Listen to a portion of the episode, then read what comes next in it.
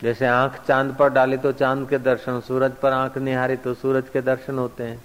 तालाब पर देखा तो तालाब दिखता है तो तुम्हारी वृत्ति चेतना जिधर जाती है, उधर का आवरण भंग होता है, दर्शन होता है। ऐसे ही वही चेतना तुम्हारी विचारों के द्वारा अपने आप में आती है।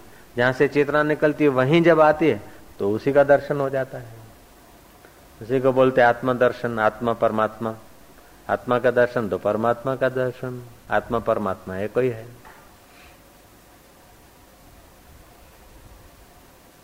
तो एक तो होता है एक जगह पर कोई आकृति में चित्त केंद्रित करना। दूसरा होता कि घुमा फिरा के एक ही विचार में रटे रहना। सारा जगत स्वप्न है। कल बीत गया स्वप्न, आज हो गया स्वप्न। रात को उठे, जो स्वप्न देखा, अभी सब गायब। ऐसे ही सुबह का बात अभी गायब। अभी का थोड़ी देर के बाद स्वप्न। ऐसा जगत स्वप्न है, स्वप्न ऐसा चिंतन करते करते भी विचार एक ही स्वप्नाकार हो जाएगा। तो मन इधर उधर दौड़ना बंद हो जाएगा। और जगत मिथ्या भाषे का तो मन शांत होने लगेगा मन शांत होगा तो आत्मा का प्रकाश। इसीलिए अनेक तरीका है।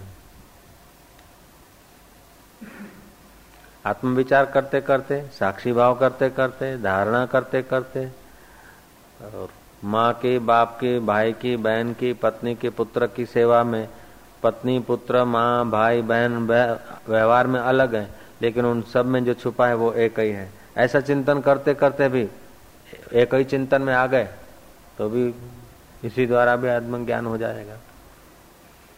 अथवा सब में एक ही है, जिसकी सत्ता से मेरी आँखें देखती है, उसी सत्ता से उसकी देखती है, उसी की सत्ता से इसकी आँख, उसकी आँख, चेहरा अलग, मन अलग, व्यवहार अलग, लेकिन ये अलग अलग व्यवहार में भी, व्यवहार करने की सत्ता जो देख रहा है, वो एक ही मेरा परमात्मा है। ऐसा मन में बार बार चिंतन करे तो अनेक में होते हुए भी एक में चला जाएगा। ये भी एक तरीका है। कोई लोग इधर उधर से मन हटा के यहाँ ध्यान करते हैं। सुबह कान में उंगलियाँ डाल के आँखों को हाथ से थोड़ा जरा सा बंद करके एक ही मंत्र का जप करते रहते हैं तो उनको इधर ध्यान केंद्रित होता है। केंद्रित होता प्रकाश दिखने लगता है। उस प्रकाश प्रकाश में फिर जिसको याद करते जो देवी देवता को उसके दर्शन होते हैं। तो इधर उधर का चिंतन हट जाता तो एक ही दर्शन होता फिर गुरु बताता कि इसका दर्शन जिसकी सत्ता से हुआ, तू वो आत्मा है। दृश्य आया, दर्शन आया और गया, दर्शन का दृष्टा तू है, तत्वमसी। हो जाता है ज्ञान। लगन लगनी चाहिए।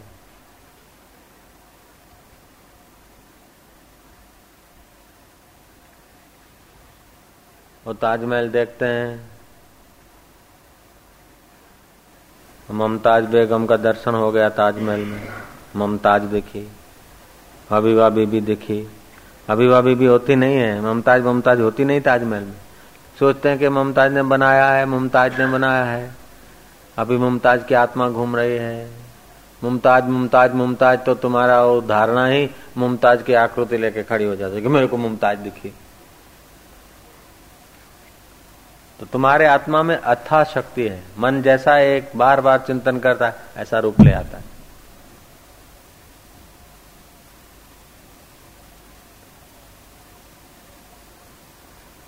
रूप सब आते हैं, जाते हैं, लेकिन रूप जिस परमात्मा की सत्ता से आए वो परमात्मा एक का एक है। तो अनेक में एक का दर्शन, ज्ञान का ध्यान है। ज्ञान मार्ग वालों का ये ध्यान है। अनेक में एक देखना। अनेक वृत्तियों के पीछे वृत्तियों का दृष्टा एक, अनेक विचारों के पीछे विचारों का साक्षी एक, अनेक रूपों के पीछे रूप का साक्षी एक, अनेक शब्दों के पीछे शब्द का साक्षी एक, अनेक गंधों के पीछे गंध का साक्षी एक, अनेक रसों के पीछे रस का साक्षी एक, अनेक दिनों के पीछे दिनों का साक्षी एक, अनेक अवस्था और परिस्थितियों का अनुभव करने वाला मैं एक। पढ़ रहा था तभी भी मैं था, पास हुआ तभी भी मैं था। नौकरी किया तभी भी मैं था। सेठ बन गया तभी भी मैं हूँ। ऑफ़िस में गया तभी भी मैं। और बाथरूम में गया तभी भी मैं। मैं एक का एक, लेकिन मेरे स्वांग अनेक सुबह बिस्तर का स्वांग अने अलग, बाथरूम का अलग, बाज़ार गए तो अलग स्वांग, पत्नी के आगे खड़े रहे तो अलग स्वांग, माँ के आगे खड़े रहे तो अलग स्वांग। ये अलग अलग को भी अलग अलग व्यवहार और स्वांग होते हैं। फिर भी देखने वाला तो एक का एक होता है ना? वो मैं एक का एक हूँ, मैं एक का एक हूँ, ऐसा भी पक्का ध्यान करे तो बाकी का अनेक होते हुए भी एक में मन ठहर जाएगा, आगे चल जाएगा वो। कोई कोई गुरु लोग के पास कुंजियाँ बहुत होती है तो साधक का बेड़ा पार हो जाता है, और कोई गुरु बस बोलते ऐसा रट्टा करो, ज़िंदगी रटते रहते और वहीं के वहीं होते हैं। वो कोलू का बैल घूमता रहता है। पच्चीस साल से भजन करते हैं, बीस साल से माला घुमाते हैं, पंद्रह साल से यहाँ जाते हैं, लेकिन जीवन में कोई क्रांति नहीं घटती।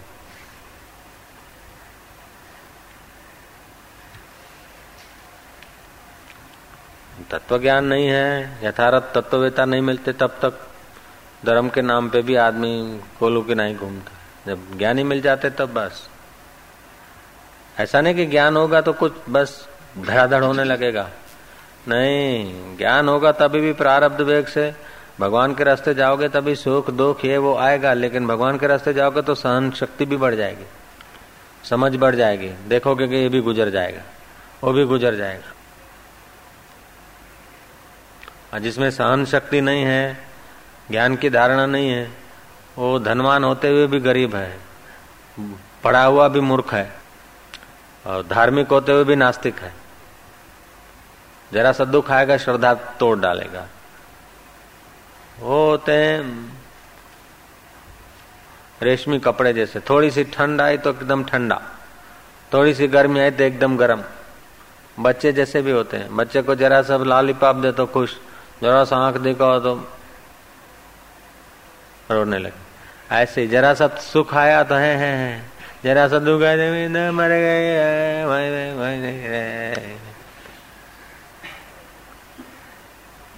नहीं। देखो कृष्ण के जीवन में कितना दुख आया। भगवान थे, फिर भी उनके माँ बाप जेल में पड़े रहे। राम भी भगवान थे, उसका पिता तड़प तड़प के मर गया। उसकी माँ ने ऐसा किया कई कई ने ऐसा कर दिया, मथुरा ने ऐसा बहका दिया। तो जीवन में, इस संसार में तो सबके सब दिन एक जैसे हुए नहीं सबके। संसार में तो उथल पाथल होती रहती है, लेकिन ज्ञान में जो है ना, वो शक्ति है, समझ की, धैर्य है कि आखिर ये भी गुजर जाएगा। आखिर ये भी गुजर जाएगा। तो ये ज्ञान में बल है। पूरे हैं वो मर्द जो हर हाल में खुश हैं। मिली अगर शाही तो शनशाही में खुश हैं। हो गई गदाई तो उस गदाई में खुश हैं। पूरे हैं वो मर्द जो हर हाल में खुश हैं।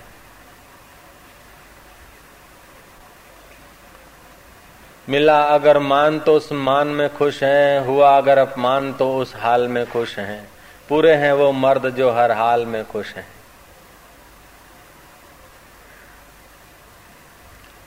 वो पूरे हैं जो हर हाल में खुश हैं। क्योंकि उनकी वृत्ति एक में है कि आखिर सब स्वप्न आखिर सब बीत जाएगा। मेरे आत्मा को तो कुछ होने वाला नहीं है। गरीबी अमीरी आएगी, जाएगी। सुख दुख आएगा, जाएगा। सिरा खा के भी जी लेंगे, पानी पी के रोटी खा के भी जी लेंगे। गलीचों पे सोकर भी जी लेंगे। फर्श पर सोकर भी जी लेंगे, ज़िंदगी बीत जाएगी, आखिर तो मिट्टी में मिल जाना है शरीर को। ऐसे शरीर तो कई आए, कई चले, मेरा आत्मा का तो कुछ बिगड़ता नहीं। ओम ओम। वो आदमी दुख में भी सुखी है। उसका दुख भोगना भी तपस्या है। हाय रे, मैं तो लुट गई रे, मेरे मर गई रे, मेरा तो सब चला गया रे रे। अरे, रहने को छप्पड़ है, घर है। खाने को मैंने भर का खुराक पड़ा है पहनने को कपड़े हैं। शुक्र कर उस परमात्मा का के फुटपाथ पे पड़े हैं, जिसका कोई पति नहीं, कोई पत्नी नहीं, कोई कुटुंबी नहीं, और बेचारा बीमार है, रिबा रहा है। वो भी शुक्र करके ज़िंदगी गुजार रहा है, उससे तो तेरी ज़िंदगी अभी भी ठीक है। ओम ओम ओम। द्रौपदी को श्री कृष्ण साथ में थे, फिर भी कितना दुख पड़ा। अर्जुन जैसा पति साथ में था। सीता को राम जैसा पति साथ था, कितना दुख पड़ा। रावण के पास कितना सहना पड़ा उसको। वसुदेव देव की कृष्ण जिसके पुत्र थे, उसको कितना सहना पड़ा। राम जिसके पुत्र थे, उस दशरथ को कितना सहना पड़ा। भीम जिसके भाई थे उस युधिष्ठर को कितना सहना पड़ा? हरिश्चंद्र जिसके पति थे, सत्यवादी, उसकी पत्नी को कितना सहना पड़ा? उनके दुख के आगे तेरा दुख क्या है? राम राखे ते मरिये उधव जी सुख दुख सर्वे सही उधव जी राम राखे ते मरिये कोशिश करके अपना रास्ता निकाला जाता है। लेकिन घबरामण नहीं होती भक्त को। सच्चा भक्त घबराता नहीं। सच्चा साधक घबराता नहीं है। सच्चे साधक की श्रद्धा नहीं टूटती। एक बार अर्जुन को हुआ कि मैं बहुत भगवान भगवान का प्यारा भगत हूँ। द्रौपदी को भी हुआ कि हम भगवान के खास भगत हैं। हमारे जैसा भगत नहीं होगा। भगवान देखा कि इनको भूत घुस गया है। भगवान ने कहा, चलो जरा यमुना किनारे घूम के आओ। नहाए, धोए। सादे कपड़ों में थे। देखा कि एक सामने झोपड़ी है और वहाँ तलवार, चमकती हुई तलवार लटक रही। अर्जुन ने जाके पूछा, झोपड़ी में बुढ़िया माई थी, तपस्वी नहीं? तपस्वी माई से पूछा कि माता जी ये तुम्हारे झोपड़ी में जो टंगी है तलवार, ये किस लिए टांगी तुमने? वो बोलती है कि मैं तपस्या कर रही हूँ। तेज धार वाली तलवार उसलिए टांगी हूँ कि उस हरामजादे अर्जुन और द्रौपदी का इंतज़ार करती हूँ। वो कहीं मिल जाए तो उनकी गर्दन काटूँगी। अर्जुन तो घबराया। अच्छा हुआ कि सादे ड्रेस में था। द्रौपदी कांपने लगे। अर्जुन ने कहा कि माता जी वो अर्जुन ने तुम्हारा बिगाड़ा क्या है? बोले, मेरा क्या बिगाड़ा? वो नालायक ने जरा सा राज्य लेने के लिए मेरे त्रिभुवन पति कृष्ण को रथ का सारथी बनाया। युद्ध के मैदान में उनको ले गया। और मेरे भगवान को बोलता, रथ इधर ले चल, इधर ले चल, उधर ले चल। अपने स्वार्थ के लिए मेरे भगवान को सारथी बनाया। ऐसा नालायक अर्जुन मिल जाए तो मैं उसकी गर्दन काट लूँगी। और उस रांड द्रौपदी की कहीं खबर हो जाए तो मुझे पता करना। खीर सागर में प्रभु लेटे हुए थे और मेरी लाज रखो लाज रखो लाज रखो करके भगवान को वैंकुट से भगवाया और कपड़ों का रूप लिवाया। हो जाती नग्न तो क्या फ़र्क पड़ता? मेरे भगवान को तकलीफ़ दी। और अपने को बड़ा भक्तानी मानती है। ये कर दो, मेरा वो कर दो, मेरा वो कर दो, मेरा ऐसा कर दो।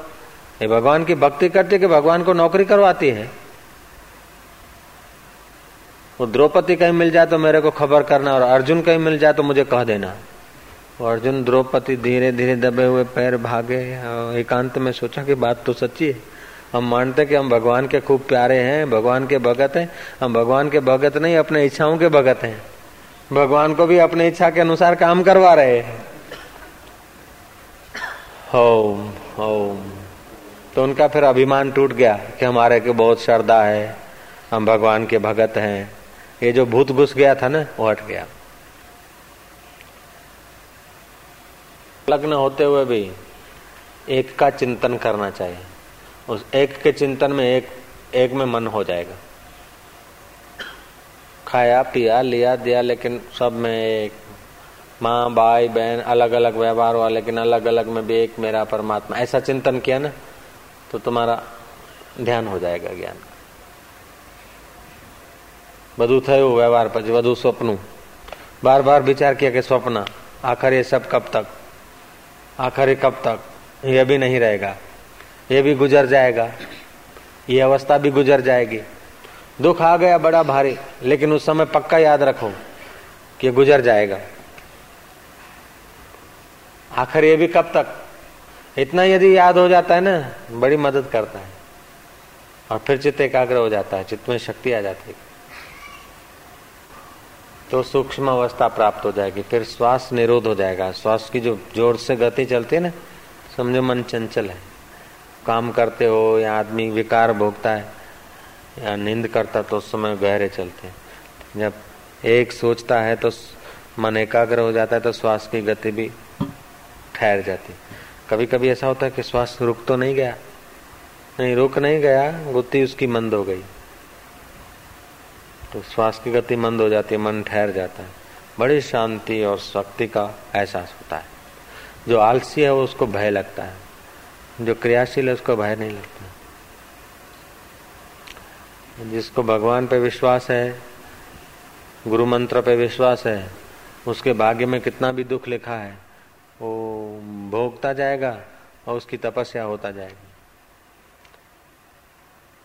समय गुजर जाएगा, दुख सुख तो आया और गुजरा। देखेगा कि सब सपना हो गया। सुख भी मिलता तो स्वप्न दुख भी मिला तो स्वप्न अपना प्रभु है अपना, बाकी सब स्वप्न सच पूछो, सुख दुख कोई ठोस चीज़ नहीं है। आदमी घबरा जाता है, छोटी बात को बड़ा मूल्य दे देता है उसीलिए ज़्यादा दुखी होता है। जगत की छोटी छोटी घटनाओं को बड़ा मूल्य दे देता है उसलिए ज़्यादा दुखी होता है। केवली कुंभक हुआ उसकी पूजा करने से तुम्हारा बेड़ा पार हो जाए, ऐसा जिसका केवली कुंभक सिद्ध होता है, निर्विचार से केवली कुंभक आता है। न प्राण अंदर जाए, न बाहर जाए एकदम शांत। ऐसी दशा दो मिनट भी हो तो बड़ा बल का अनुभव होता है। क्या क्या होता है वो तो करके देखो तब पता चले। ऐसी चीज़ को पाने के लिए राजाओं ने राज को ठोकर मार दिया, सिर में खाक डाल दी, फकीरों के द्वार पर झाड़ू लगाना कबूल कर लिया। ये ऐसा आत्मदेव है ये ऐसा खजाना है ભોંય સુવાડું ભૂખે મારું ઉપરથી મારું માર એટલું કરતા જો હરી ભજે કરી નાખું નિહાલ હે ऐसा चीज है ओम ओम ओम ओम ओम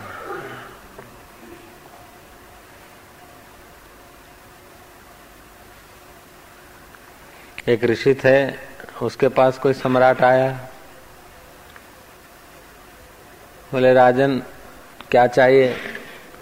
सम्राट बोलते हैं कि, भगवान, मैं जन्मों का थका हुआ अभागा तुम्हारे द्वार पर आया हूँ। रानियों के साथ हास्य विलास करके देखा, लेकिन अपनी शक्ति ही नाश हुई और कुछ मिला नहीं।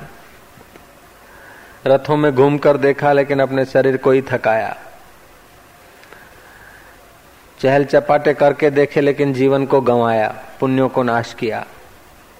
केसर कस्तूरी डाली हुई खीरें भी खाई, रबड़ियाँ भी खाई, सोने और हीरे और जवाहरात पहन के देखे, लेकिन अब महाराज पता चलता है कि ज़िंदगी ऐसे ही बीती जा रही है। आखिर ज़िंदगी का कोई सार नहीं दिख रहा है। अब तुम्हारे चरणों में आया हूँ महाराज, मुझे कुछ भगवान की बात बताओ। ताकि मेरे को आत्मज्ञान हो जाए आत्म शांति मिले। परमात्मा क्या है? हम क्या हैं? परमात्मा और हमारे बीच में अंतर कैसा है? आत्मा किसको बोलते, परमात्मा किसको बोलते हैं? महाराज, इन बातों का जरा ज्ञान मुझे मिल जाए तो मैं आपका बड़ा आभारी होऊँगा। ऋषि भी सच्चा महात्मा योगी था। उसने आत्मा परमात्मा के बारे में प्रवचन सुना दिया और ध्यान करने की विधि बता दिया, वो कर दिया। राजा बड़ा संतुष्ट हुआ। ऋषि के चरणों में दंडोत प्रणाम किया और आँखों से हर्ष के आँसू, धन्यवाद के आँसू बहे। खूब खूब धन्यवाद दिया सम्राट ने उस साधु को। सम्राट चला गया साधु को हुआ कि देखो मैं कितना बड़ा साधु हूँ। ऐसा चक्रवर्ती राजा को भी मैंने ज्ञान से खुश कर दिया। और जरा थोड़ी कचाई थी साधु में। वो अंतर्यामी परमात्मा ने देखा कि इसको भी आ गया। देख मैं कुछ हूँ। तो परमात्मा तो सब कुछ करने में समर्थ है। नन्ना मुन्ना बालक होकर आया बोले ऋषि मेरे को जरा भगवान का कुछ आत्मा का ज्ञान दे दो। भगवान क्या होता है आत्मा क्या होता है जरा मेरे को भी सुना दो। ऋषि ने देखा बड़े बड़े सम्राट को प्रभावित कर दिया तो ये कल का छोकरा को क्या? जरा आँख मोदी। उपदेश देना चालू करा तो बोल ही नहीं सके वाणी खूब ज़ोर मारा तो अ निकला दूसरा निकले नहीं फिर ज़ोर मारा तो फिर ज़ोर मारा तो और कुछ बोल नहीं सका बड़ा शर्मिंदा हुआ और भगवान समझ गए ऋषि को कहा शर्मिंदे मत होना चिंता मत करना तुम समझते हो मैंने क्या मैंने क्या, लेकिन मैं तुम्हारे हृदय में छुपा हूँ, सब कुछ मेरी सत्ता से होता है। अब मैं एक वरदान देता हूँ, तुमने बहुत बहुत प्रयत्न करा, अ, उ और म निकला, ये मेरा स्वभाव है। ओम मेरा वास्तविक नाम है। जैसे बर्फ़ का स्वभाव शीतल है, अग्नि का स्वभाव उष्ण है, ऐसे मेरा स्वाभाविक ध्वनि अ, उ और म, ओम। इसलिए बच्चा पैदा होता है तो वहाँ वहाँ वहाँ करता है। दर्दी निराश होकर बिस्तर पे पड़ा है। कोई चारा नहीं तो उम, करता उसे थोड़ा रिलीफ मिलता है थोड़ी शांति मिलती है। और कुरकुरिये भी माँ को बुलाते तो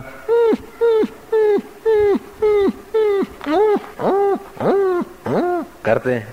तो ये सब चेतना कुत्ते में कुंजर में हाथी में सब में मेरी चेतना और मेरा स्वाभाविक ध्वनि ओम है। ओम। ऐसे ओमकार की अनेक प्रकार की परमात्मा के नाम की अलग अलग ढंग से शास्त्रों में व्याख्या है। कोई भी मंत्र जब करोगे ना, यदि उसमें ओमकार नहीं तो वो मंत्र अधूरा है। आत्मज्ञान नहीं करा सकेगा। भागवत में भगवान विष्णु को याद करना है, ओम नमो भगवते, ओम पहले है। विष्णु का भजन करना है तो भी ओम नमो भगवते वासुदेवाय। शंकर भगवान को बुलाना है, रिझाना है तो ओम नमः शिवाय आएगा। देवी को रिझाना है तो ओम भूर्भुव आ जाएगा। गणपति को ओम गणानाम पदे गुंगवाहा निधि पदे गुंगवा महेश पदे गुंगवाह ओम यज्ञ यज्ञमय जंत देवा, स्थानी धर्म, ओम सब में आ जाएगा। ओम राजाधिराजाय नमो वयम वैष्णवाय ओमकार जिस मंत्र में नहीं है, वो मंत्र अधूरा है। तो ओम जो है परमात्मा का शुरुआती नाम है और नानक ने तीन दिन खो गए थे ज्ञान की नदी में। वो कहानी है कि नानक जब भगवान का चिंतन करते करते नदी में गए तो डूब गए, तीन दिन के बाद जिंदे निकले। सिख लोग समझते या मोटी बुद्धि के लोग समझते कि नानक नदी में गए, पानी की नदी में और फिर तीन दिन नदी में मर गए थे, फिर जिंदे हुए। नहीं नहीं, वो ध्यान की नदी में खो गए थे। विचारों की परमात्मा साधना की नदी में खो गए और तीन दिन के बाद आँख खुली। तो आँख खुली तो नानक का पहला वचन था जप जी पहला ग्रंथ है। और जप जी में पहला ही वचन है, एक ओंकार, वो एक ही है और ओंकार है उसकी ध्वनि। सिखों का जप जी प्यारा ग्रंथ है, नानक का पहले में पहला वचन है, एक ओंकार। वो ही परमात्मा, एक ही है ओंकार है।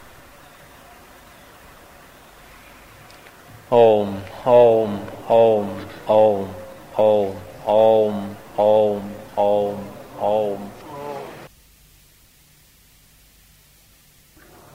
अपने होते हुए तुम्हारा कुछ नहीं है। अपने को मारते तब हमारा बनता है। हमको मारते तब हमारा। हमारा, तुम्हारा। तेरे को मारा, मेरे को मारा, तब ये चीज़ें हैं। तेरे को, मेरे को दोनों को जान लिया तो ये चीज़ों का असलियत नहीं दिखेगा। हमारा तुम मारा होता है ना? हमारा और तुम्हारा। तुम्हारा मन तूने अपने को मारा, हमारा मन मैंने हमको मारा। हमने अपने को मारा या तूने अपने को मारा, तब ये तेरा हुआ। हमारा, तुम्हारा तब होता है जब हम अपनी मैं को ठीक से नहीं देखते हैं। अपनी मैं को अज्ञान से मार डालते हैं, अपनी शुद्ध मैं को। फिर बोलते हैं, मैं गुजराती, मैं सिंधी, मैं अमुक इतना लंबा, इतना चौड़ा, मैं गरीब, मैं अमीर, मैं अमुक जाति का, मेरा अमुक धर्म, मेरा अमुक ईश्वर अलग है, अमुक जगह मिलेगा। तुम्हारा जो मैं है, उसको शुद्ध रूप से देखो, अज्ञान को हटा के। ज्यो ज्यो देखते जाओगे त्यों त्यों ईश्वर तुम्हारे नजीक होता जाएगा। फिर पता चलेगा कि इस आत्मा का नाम ही ईश्वर था। इस शुद्ध मैं का नाम ही ईश्वर है। ईश्वर को देखने के लिए तुम चाहिए। ईश्वर है कि नहीं, इसको देखने के लिए कौन चाहिए? मैं चाहिए। और मैं फलाना हूँ, ये मान लिया तो हमारा हो गया।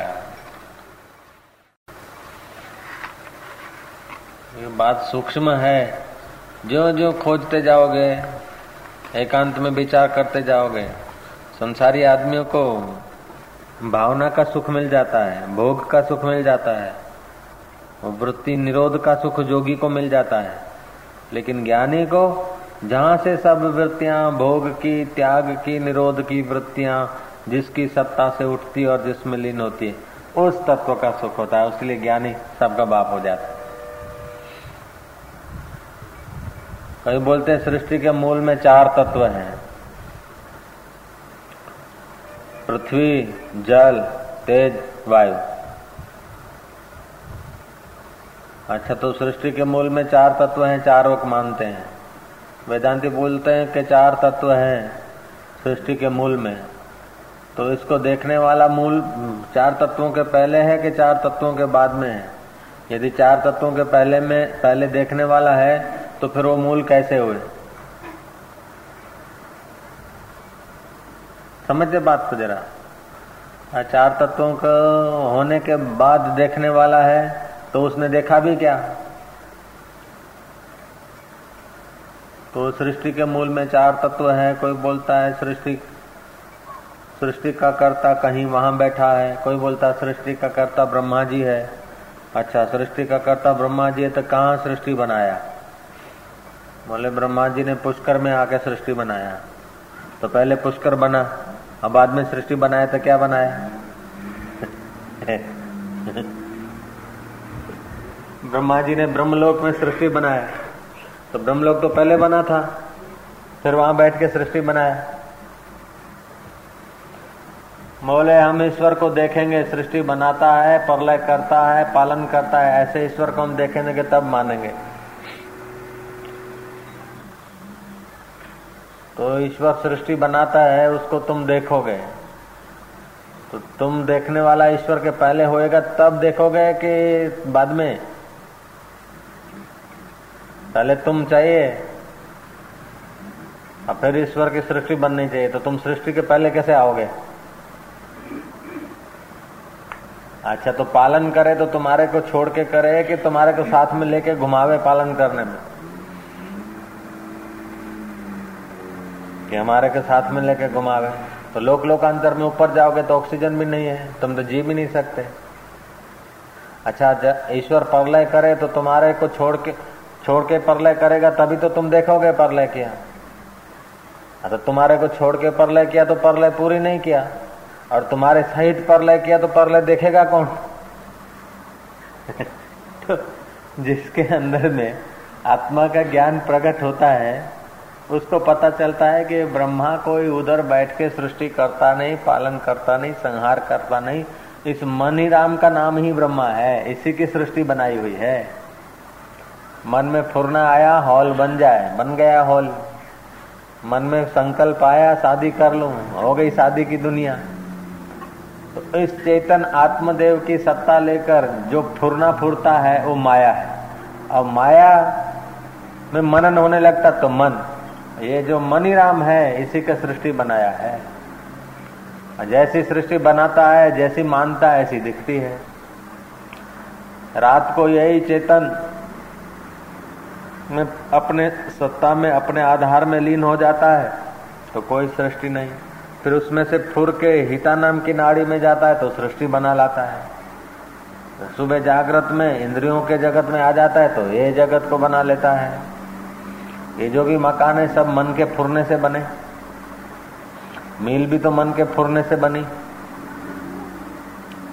देवी देवता, हमारा फलाना मज़हब है, हमारा फलाना धर्म है, हमारे समाज ये है, हम जैनी हैं, हम शाक्त हैं, हम शैव हैं, हम वैष्णव हैं। ये भी तो मन से माना, नींद आ गई तो।